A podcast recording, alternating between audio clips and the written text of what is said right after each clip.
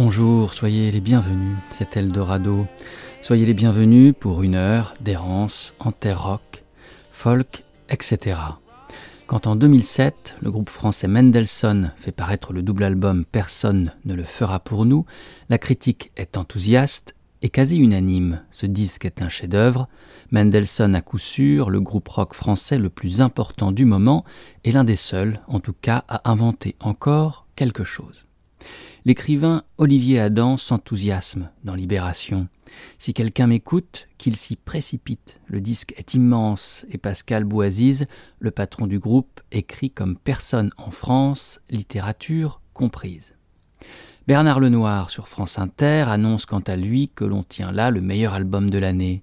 Le site Pink Hushan va plus loin. Tutoyant encore une fois les sommets, Mendelson délivre une œuvre générationnelle dépressive, intense et tranchante, le meilleur album de rock hexagonal de la décennie. Dans la revue de référence Mouvement, voici ce que l'on pouvait lire.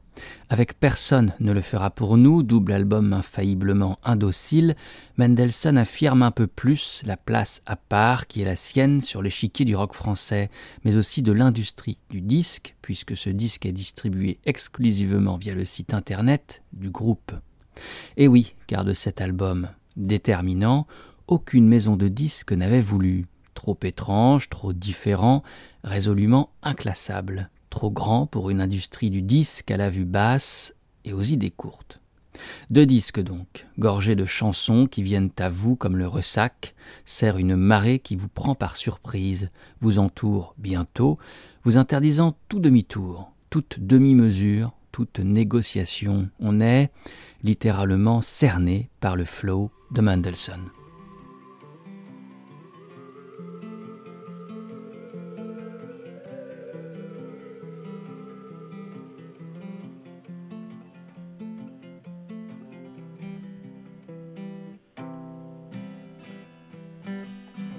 mille neuf cent soixante-quatorze, mille neuf cent soixante-dix-sept, mille neuf cent soixante-dix-huit, mille neuf cent quatre-vingt-trois. Aujourd'hui, je m'en fous, je me souviens de tout, comme s'il avait fait beau toute cette époque-là. Les souvenirs, c'est comme une fausse vie qu'on subit. Souvenirs, c'est comme les films Super huit, ça comme sa propre vitesse. Faut pas ralentir la machine, de peur de brûler. Ce qui reste, faut prendre ça comme ça vient. Je regarde et je profite. Et je revois mes amis et je me revois là. À ce coin, eh, c'est fou ce que je suis petit, eh, c'est fou ce que je rigole, c'est fou ce que je rigole. Pour n'importe quoi, ma mère descend l'allée, m'appelle et moi je souris quand elle me voit. Elle me dit peut-être qu'elle aime pas trop mes amis, mais c'est pas grave, plus tard on ira quand même ensemble. Mettre des pétards mammouths dans les poubelles, marcher dans les roses rouges du concierge, faire du skateboard dans la descente jusqu'au virage. Je suis surpris de pas être mort au moins une fois. Mille neuf cent quatre-vingt-deux, j'étais si amoureux, j'étais si content d'être malheureux. Je croyais que ça finirait pas. Ça s'est fini tout seul, bien sûr, en mille neuf cent quatre-vingt-trois, moi et elle, moi et Barbara, on se regardait, on restait là. J'aimais sa mère aussi un peu, je crois. J'attendais devant sa porte, je restais dans l'escalier, j'appuyais la minuterie jusqu'à ce que je parte en courant, jusqu'à ce que de l'autre côté, j'entende ta voix. Il y a eu d'autres filles plus tard, j'ai jamais compris ce qu'elles pouvaient me voir, que toi tu ne... Je voyais pas, j'ai jamais rien compris, Barbara. Tu sentais bon le parfum de ta mère. Je t'avais acheté des fleurs pour ton anniversaire. Ma mère disait que c'était des fleurs pour les cimetières. Et je te revois plus tard sur le chemin de l'école. Sur le trottoir d'en face, la patinoire, je te faisais signe, je te filais mes devoirs. Je te regardais les mains, les cheveux, j'aurais voulu toucher ton bras et ton cou et l'endroit où il n'y avait rien sur ta poitrine. J'y pensais la nuit, j'y pensais le jour, je pensais plus jamais rien qu'à ça. Tout le monde disait que je t'aimais, tout le monde savait que je t'aimais. Je prenais l'air malheureux pour te faire honte, et on se défend comme on peut, tu sais, je fais toujours comme ça. Et je revois la famille d'à côté qui était nos pauvres. Ça rassure, dans un monde compliqué, il y a toujours plus pauvre que soi, à qui ma mère a donné ma collection de pifs et encore nos vieux vêtements, nos jouets. Qu'avait un chien plus grand que je croyais que c'était possible, qui dormait dans leur baignoire. Leur père faisait du cyclisme, un peu d'alcoolisme aussi je crois. Sylvie, leur fille qui était bizarre, on disait qu'elle était en retard. Ma mère disait qu'ils n'avaient pas eu de chance, je disais qu'ils sentaient pas bon. Ma mère disait qu'elle avait honte que je puisse dire une chose comme ça. Ils habitaient face aux hippies, entre eux ils s'aimaient pas. Les hippies étaient jeunes et beaux. À ce qui me semblait c'était plus propre chez eux et puis plus chiant aussi un peu. Ma mère essayait de les aimer. Elle avait besoin d'amis, elle disait qu'ils étaient sympas, sympas. Ils avaient des tentures au mur indiennes, des tapis incas, ils écoutaient de la musique étrange, buvaient du thé, revenaient de voyage, étaient bronzés. C'était une autre vie que nous. Ma mère essayait bien d'être à l'aise, mais il me semble bien, ça marchait pas. Et je me revois avec mon père, distribuer les dimanches de porte en porte l'humanité. Et je revois les voisins plus riches, des collègues à maman qui vivaient dans les petits pavillons plus chics. La lutte des classes, c'est un jardin, une table de ping-pong, une chambre pour chacun, une cheminée dans le grand salon, une voiture neuve, un frigo plein, des vacances, été, hiver, des chouettes habits, c'est propre et ça sent l'air. Et je revois le crépi dans notre appart et mon père qui partait au cours du soir. Il Guernica dans l'entrée, il y avait sur les murs peut-être un dessin de Folon.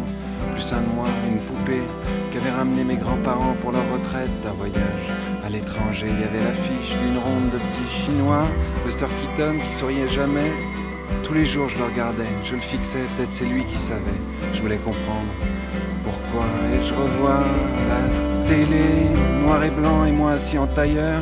Et la chambre et le Christ au-dessus du lit de ma petite sœur qui était toute une histoire dans la famille que je comprenais pas.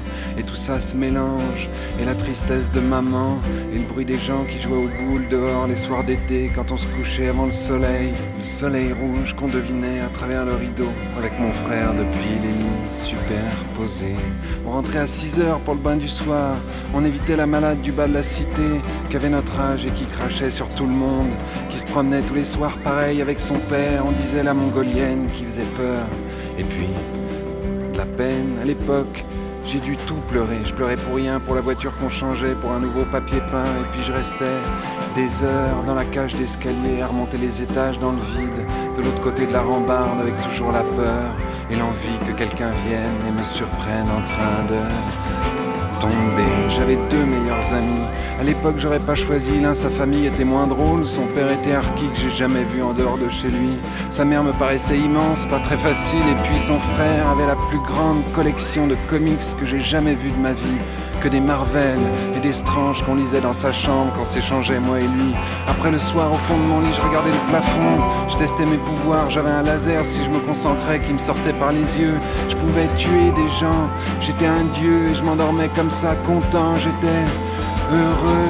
J'écoutais le son des peupliers dans le vent, j'écoutais la respiration de mon frère, j'écoutais le bruit des amants de ma mère.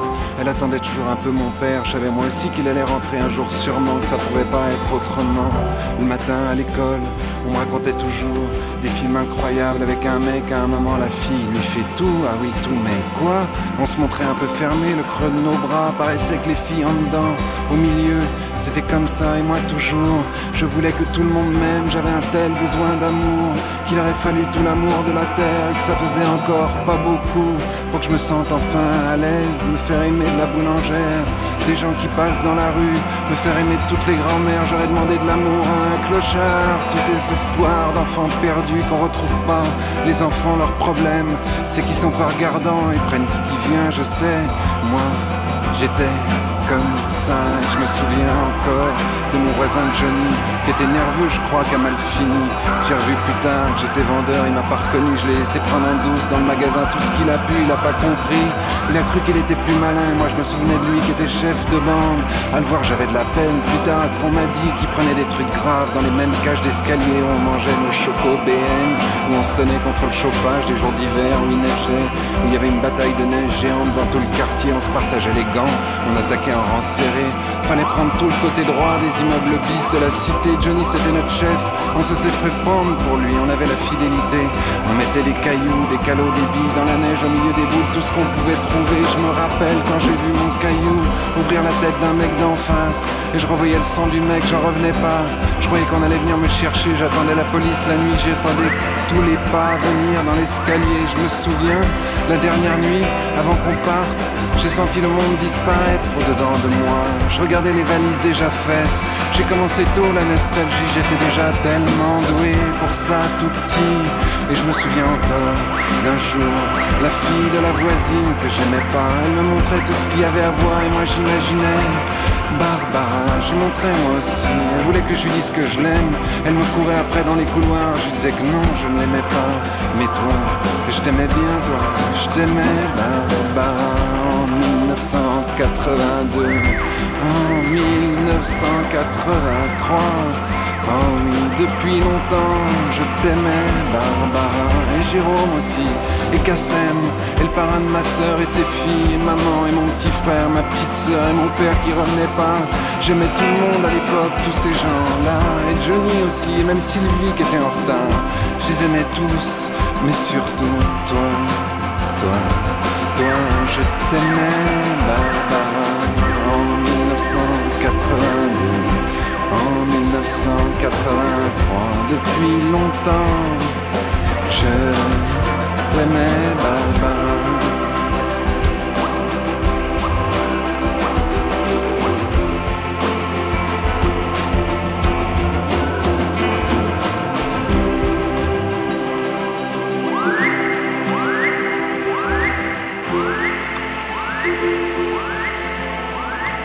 Jamais, jamais su, Barbara,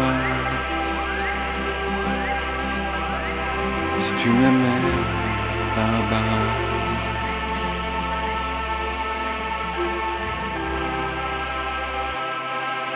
J'ai jamais su, Barbara, jamais su, si toi, tu m'aimais, Barbara.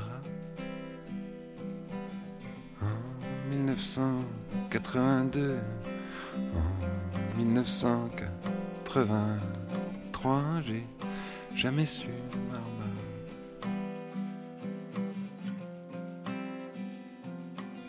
Si tu m'aimais rien qu'un peu, toi.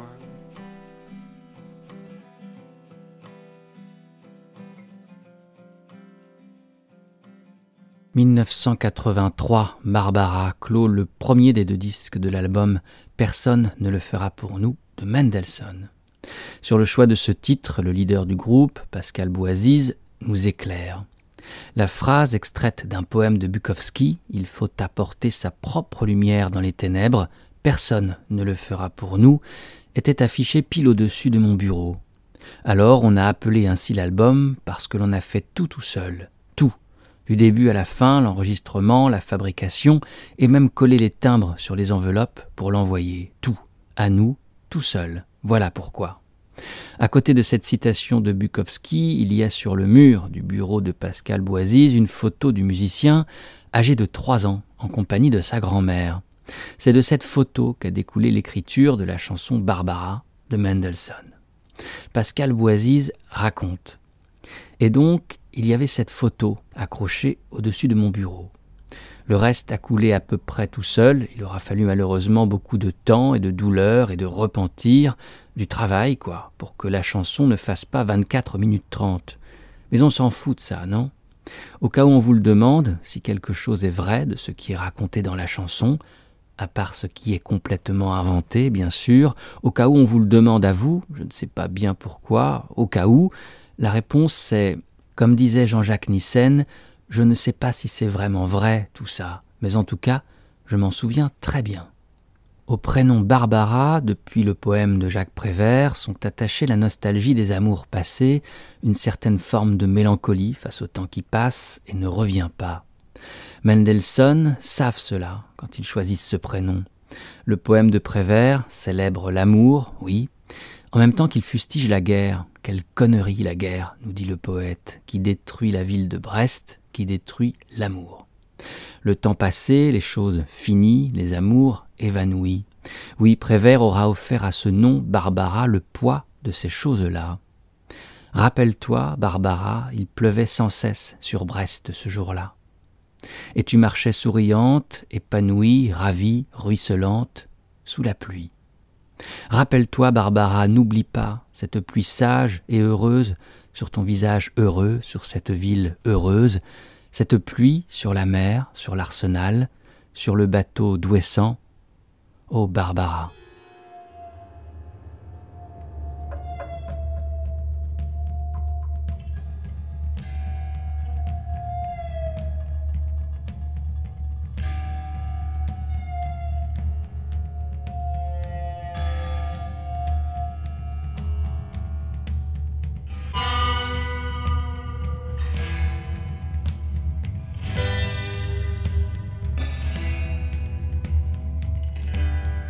Bye.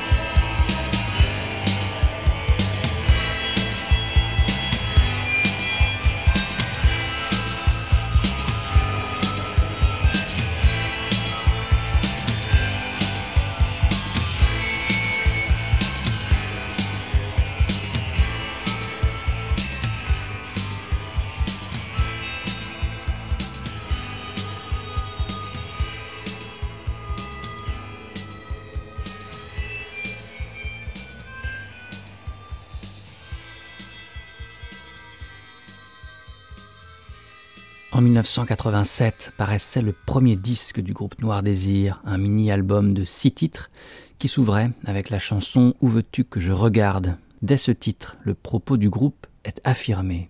Tout d'abord, l'héritage poétique d'un chant français, Lautré-Amont, Rimbaud et Prévert, dont le « Rappelle-toi Barbara » sert ici d'accroche, de porte d'entrée dans l'univers de la chanson. Ensuite, l'héritage musical anglo-saxon d'un rock incandescent à guitare.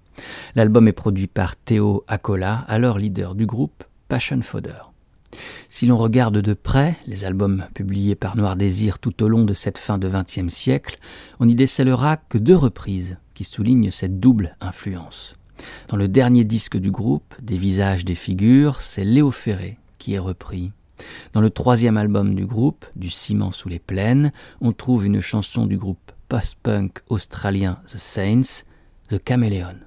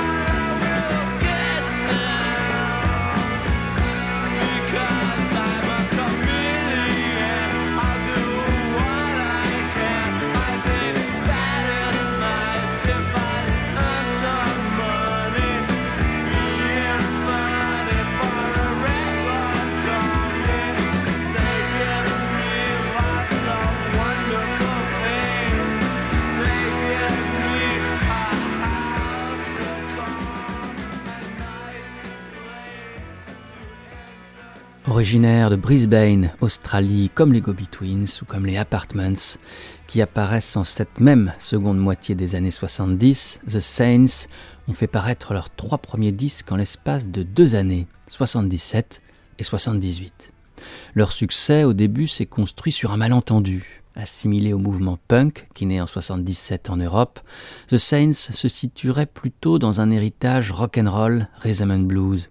Chris Bailey le concède. Les premiers titres du groupe sont tous inspirés de riffs, de chansons de Eddie Cochran. Ce classicisme, s'il les fait apparaître assez vite comme démodés, leur apportera finalement les clés de la longévité. Quand le label E M I les repère, alors qu'ils tournent dans les clubs de Nouvelle-Galles du Sud en Australie, il fait venir le groupe à Londres afin de leur faire enregistrer un premier album. Un second s'ensuit vite, mais le succès n'arrive pas. Les deux têtes du groupe, le chanteur Chris Bailey et le guitariste Ed Kwepper, se déchirent. C'est dans ce contexte qu'est enregistré le troisième disque du groupe, passé totalement inaperçu, Prehistoric Sounds. La rupture avec le punk est consommée, les chansons sont ornées d'arrangements de cuivre, le chant de Bailey se fait soul, mais le disque est désespéré. Dans cette chanson, The Chameleon, Chris Bailey évoque les désillusions du groupe suite à leur venue à Londres et leur découverte de l'industrie de la musique. « Tu n'as pas le temps de te reposer, aucune pensée, aucun mot pour te réconforter, ni sourire, ni douce caresse. » Je ferai le John Travolta, je me sens révolté, je danserai avec n'importe qui, je redeviendrai moi-même, et parce que je suis un caméléon, je fais ce que je peux. Je trouve que c'est bien, quand il y a de l'argent à la clé, de faire le clown pour une compagnie de disques. Ils m'ont obtenu un tas de choses formidables. Ils m'ont offert une maison, une voiture, un bel endroit où recevoir mes amis, et du coup, j'ai plein d'amis qui viennent me voir, qui me disent qu'ils m'aiment pour de vrai, parce que je suis un caméléon. The Chameleons, c'était aussi le nom d'un groupe anglais fondé en dix-neuf cent quatre-vingt-un. In his autumn for the winter comes man's last mad surge of youth. What on earth are you talking about?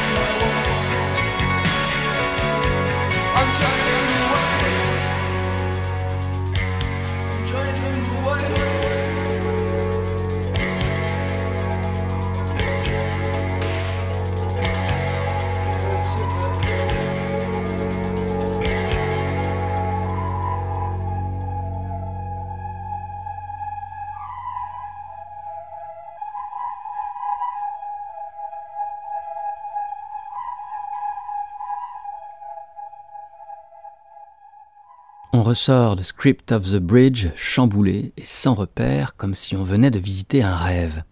Et c'est d'ailleurs un peu ça dans la texture fantasmagorique de cet album, dessine un voile onirique qui bouleverse les sens.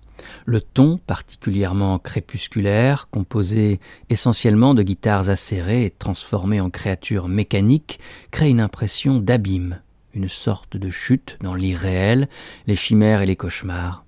Véritable déclaration sans affectation des tourments intérieurs, ce sommet absolu de la cold wave anglaise ressemble à un rendez-vous morbide. C'est sur le site x silence point net sous la plume de Vic que l'on peut découvrir ces lignes enthousiastes sur le premier album du groupe The Chameleons. On tient bien là, en effet, un des plus beaux manifestes de la pop froide, alias cold wave, qui vivait ses belles heures au début des années quatre-vingt. Batterie métronomique, guitares acérées, production réverbérée, texte désespéré. Au service, sur cet album Script of the Bridge, de très belles compositions interprétées par la voix étranglée, essoufflée de Mark Burgess. L'album s'ouvre sur une courte référence cinématographique, la citation d'un dialogue tiré du film Two Sisters from Boston, une comédie musicale américaine des années quarante, à l'univers opposé de celui habité par The Chameleons. « In his autumn, before the winter, comes man's last mad surge of youth. » En son automne, avant que n'advienne son hiver, l'homme est visité par une dernière et folle poussée de jeunesse. Et à y réfléchir, cela correspond bien à la musique des Chameleons, une énergie adolescente au service d'une vision du monde usée, revenue de tout. Il est arrivé depuis que des groupes utilisent des extraits de films pour les intégrer à leur musique. Celui qui a poussé la logique jusqu'au bout, offrant à l'extrait du film lui-même une dramaturgie musicale, une toile de fond tissée de cordes de guitare, le groupe qui a offert une nouvelle mise en scène, musicale celle-ci, à une séquence cinématographique, c'est Diabologum. On est en dix-neuf cent quatre-vingt-seize quand paraît leur troisième album. En huitième position, il y a cette chanson, La mamma e la putana, construite autour du monologue magnifique que le réalisateur Jean Eustache avait placé dans la bouche de la comédienne Françoise Lebrun. Que je vous aime. Regardez, je commence à être saoule et je bégaye.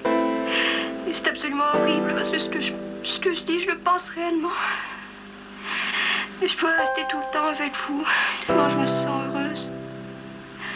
Je me sens aimée par vous deux. Et l'autre qui me regarde avec ses yeux encloués de mythe d'un air sournois en pensant « Oui, ma petite, tu peux te reposer, mais je t'aurai. » Je vous en prie, Alexandre, je joue pas la comédie, mais qu'est-ce que vous croyez? Pour moi, il n'y a pas de pute. Pour moi, une fille qui s'est baisée par n'importe qui, qui s'est baisée n'importe comment n'est pas une pute. Pour moi, il n'y a pas de pute, c'est tout. Tu peux sucer n'importe qui et faire baiser par n'importe qui, c'est pas une pute. Il n'y a pas de but sur terre, putain, comprends-le. Et tu le comprends certainement. La femme qui est mariée, qui est heureuse, et qui rêve de se faire baiser par n'importe qui, par, par le patron de son mari, ou par je ne sais quel acteur merdique, ou par son crémier, ou par son plombier, parce que c'est une pute. Il n'y a pas de putain. Mais qu'est-ce que ça veut dire, putain?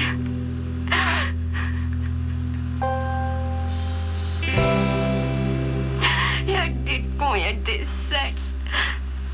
Qu'est-ce que tu crois? C'est pas triste, hein? C'est super gay. Et je me fais baiser par n'importe qui. On me baise et je prends mon pied.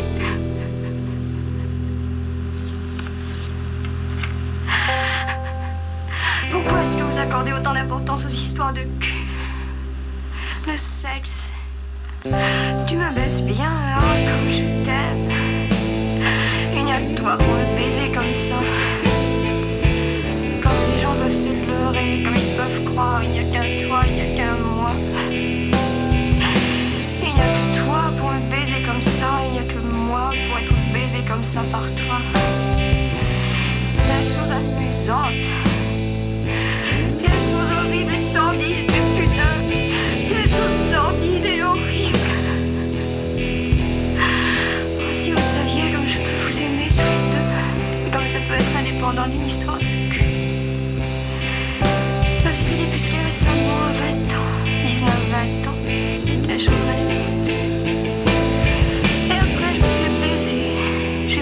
maximum d'amour.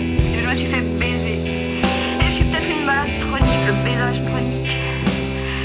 Et pourtant le baisage, j'en ai rien à foutre.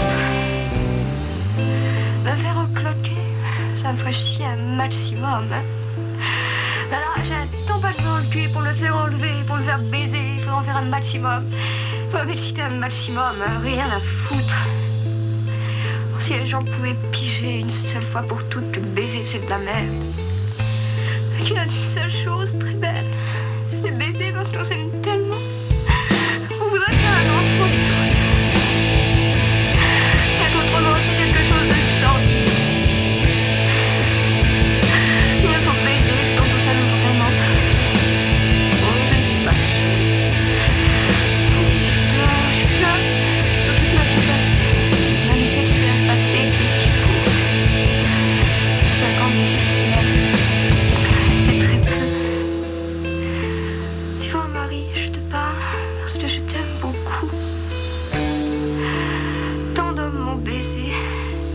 Désiré, tu sais.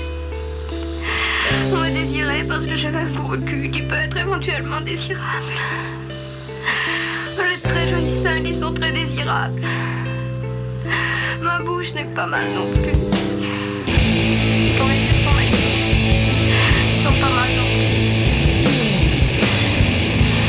On m'a souvent baisé comme ça, c'est dans le vide. Je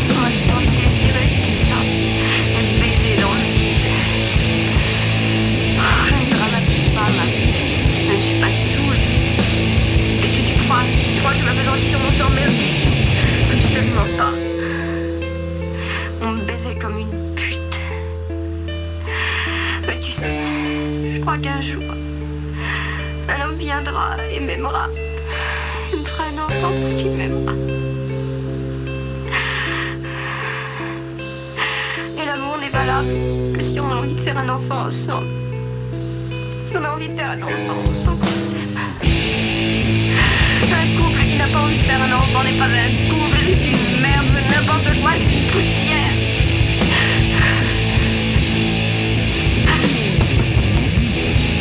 Ouais, super couple libre. Tu baisses d'un côté, je suis, je baisse de l'autre. On est super heureux ensemble, on se retrouve, comme on est bien.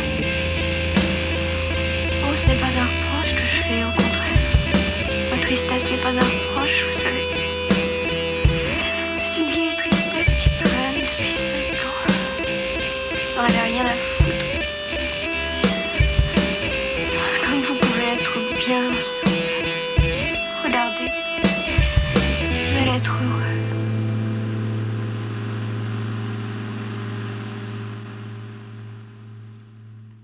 Le troisième album de Diabologum fut leur dernier et demeurera ensuite un des disques les plus marquants, les plus ambitieux et les plus aboutis du rock français des années quatre-vingt-dix.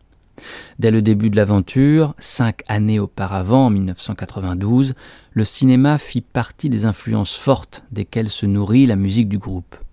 Arnaud Michniak se fait appeler Tadz, d'après Tadzio, le héros du film Mort à Venise de Luchino Visconti. Michel Clou, quant à lui, est Peter, en référence à Peter Parker, alias Spider-Man. Dès le premier album du groupe, c'était un lundi après-midi semblable aux autres, un titre est basé sur une longue séquence tirée du film de David Lynch, Sailor et Lula. Le procédé sera donc repris pour le troisième album de Diabologum, avec beaucoup plus de force et de pertinence autour du monologue de Françoise Lebrun, dans La mamma e la putana de Jean Eustache, sorti sur les écrans en dix-neuf cent soixante-treize, l'histoire d'un trio amoureux dont l'homme est incarné à l'écran par Jean-Pierre Léo. Michel Clou, quand Diabologum se sépare, peu de temps après la parution de ce troisième album, fonde le Michel Clou Duo avec le batteur Patrice Cartier. En concert, ils invitent parfois Françoise Lebrun elle-même, qui offre une voix toujours aussi vibrante que dans le film de Stache, même si depuis trente années, ont passé.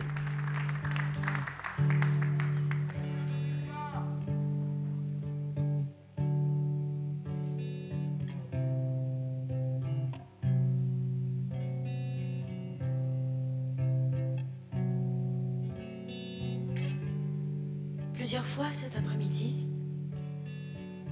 j'ai eu envie de t'appeler pour savoir comment tu allais aujourd'hui.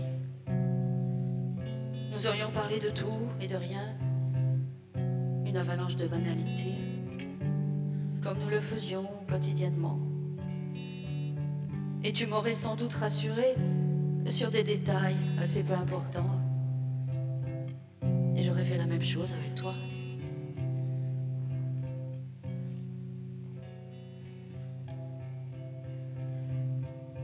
Ça m'aurait fait du bien, je crois. Ça t'aurait fait du bien aussi. Et nous aurions raccroché un peu mieux, tous les deux.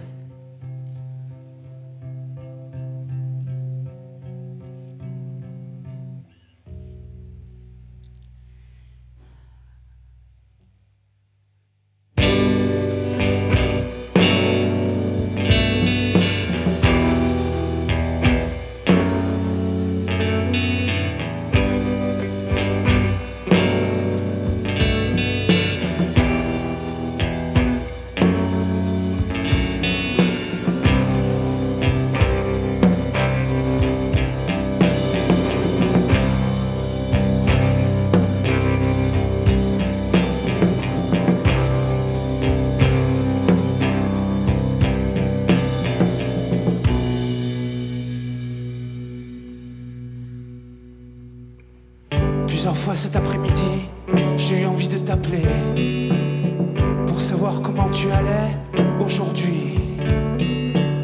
Si tu avais bien mangé, si tu avais bien dormi, si tes douleurs s'étaient apaisées, si tu arrivais un peu mieux à marcher. Tu m'aurais demandé comment j'allais, si avec la musique, je gagnais bien ma vie. Nous n'aurions pas parlé politique ni poésie, juste des questions pratiques. Juste des questions pratiques.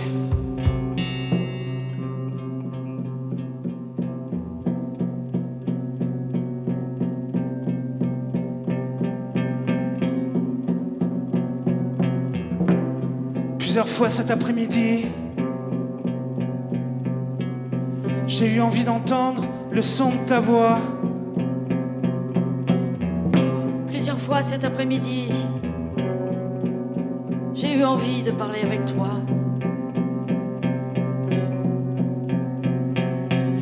Ça m'aurait fait du bien. Ça m'aurait fait du bien aussi, je crois. Nous aurions raccroché un peu mieux tous les deux. Un peu mieux tous les deux. Tous les deux.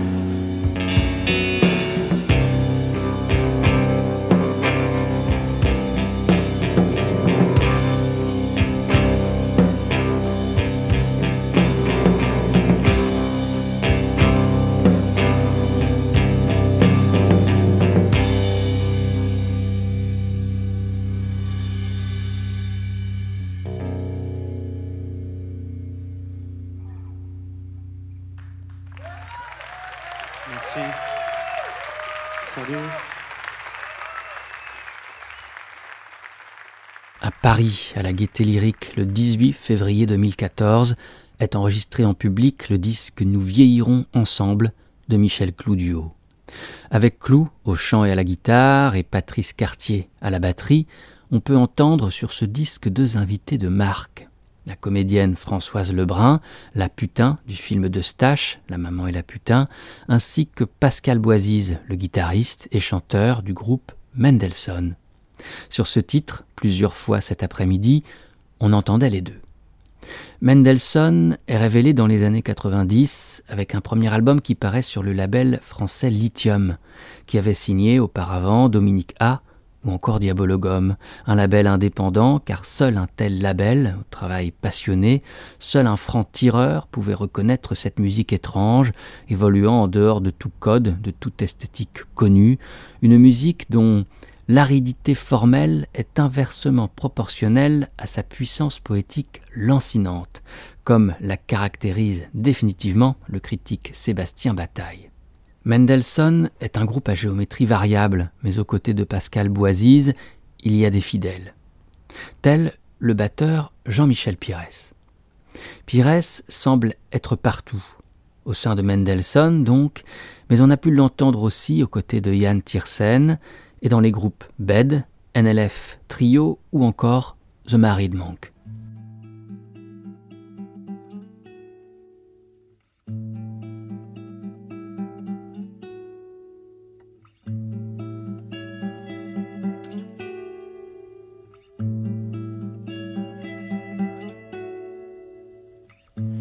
We met in a bar, nothing special so far. Till the moment they suggested a drive to the coast. Minutes later, we hit the road. The guy who was driving was fat and dressed in black, and all of a sudden he blew his stop when I told him he was driving too fast. I kept quiet for a while. Then I said, I know of a dive further west. Let's go and I'll pay my round. But no answer was to be heard.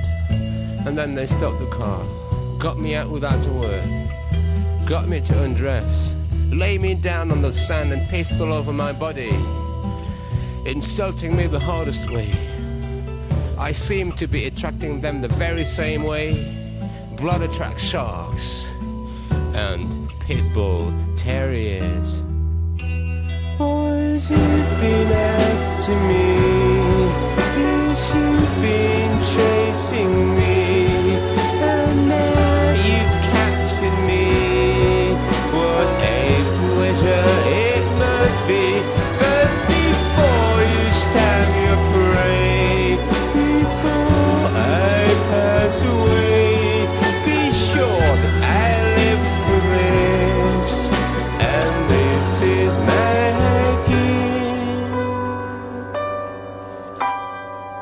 We're gonna make you eat your balls. We're gonna get rid of you. So shove your bloody dignity aside and prepare yourself for dying like a dog. One bath. So I had a thought for my family, remembered my first lover, understood I'd never see the sun setting on this Roman beach, and felt the cold blade of a thick knife penetrating me. Boys, you've been after me, yes, you've been chasing me, and now you've captured me.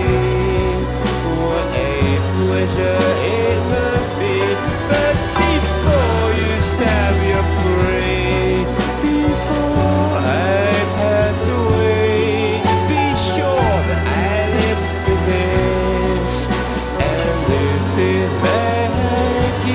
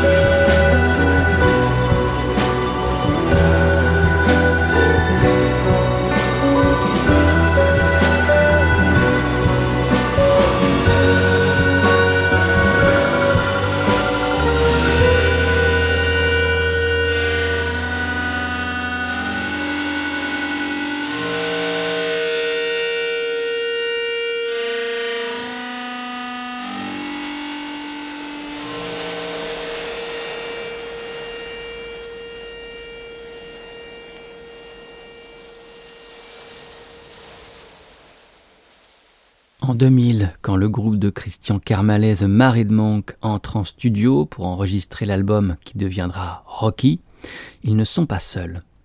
Les accompagnent Ian Tiersen ainsi que Joey Burns du groupe américain Calexico. Pour réaliser ce disque, c'est Jim Waters en personne qui occupe le poste de producteur. Basé à Tucson, en Arizona, Jim Waters a créé son propre studio d'enregistrement aux instruments vintage et aux sons analogiques. Du beau monde est passé par ce lieu que Jim a nommé Waterworks, quelques groupes français tels Married Monk ou Little Rabbits, ainsi que des pointures américaines telles Sonic Youth, Calexico, Boss Hogg ou John Spencer Blues Explosion. C'est avec ces derniers et un extrait de leur disque de dix-neuf cent quatre-vingt-quatorze, Orange, produit par Jim Waters, donc, que se terminera cette émission d'Eldorado, que s'achèvera cette errance en terre rock, folk, et cetera. Brenda est le titre de ce morceau de John Spencer Blues Explosion. Merci de votre écoute et peut-être de votre fidélité.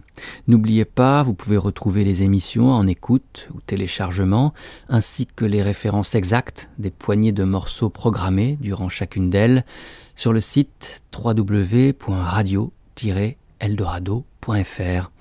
À la prochaine, portez-vous bien. Ciao.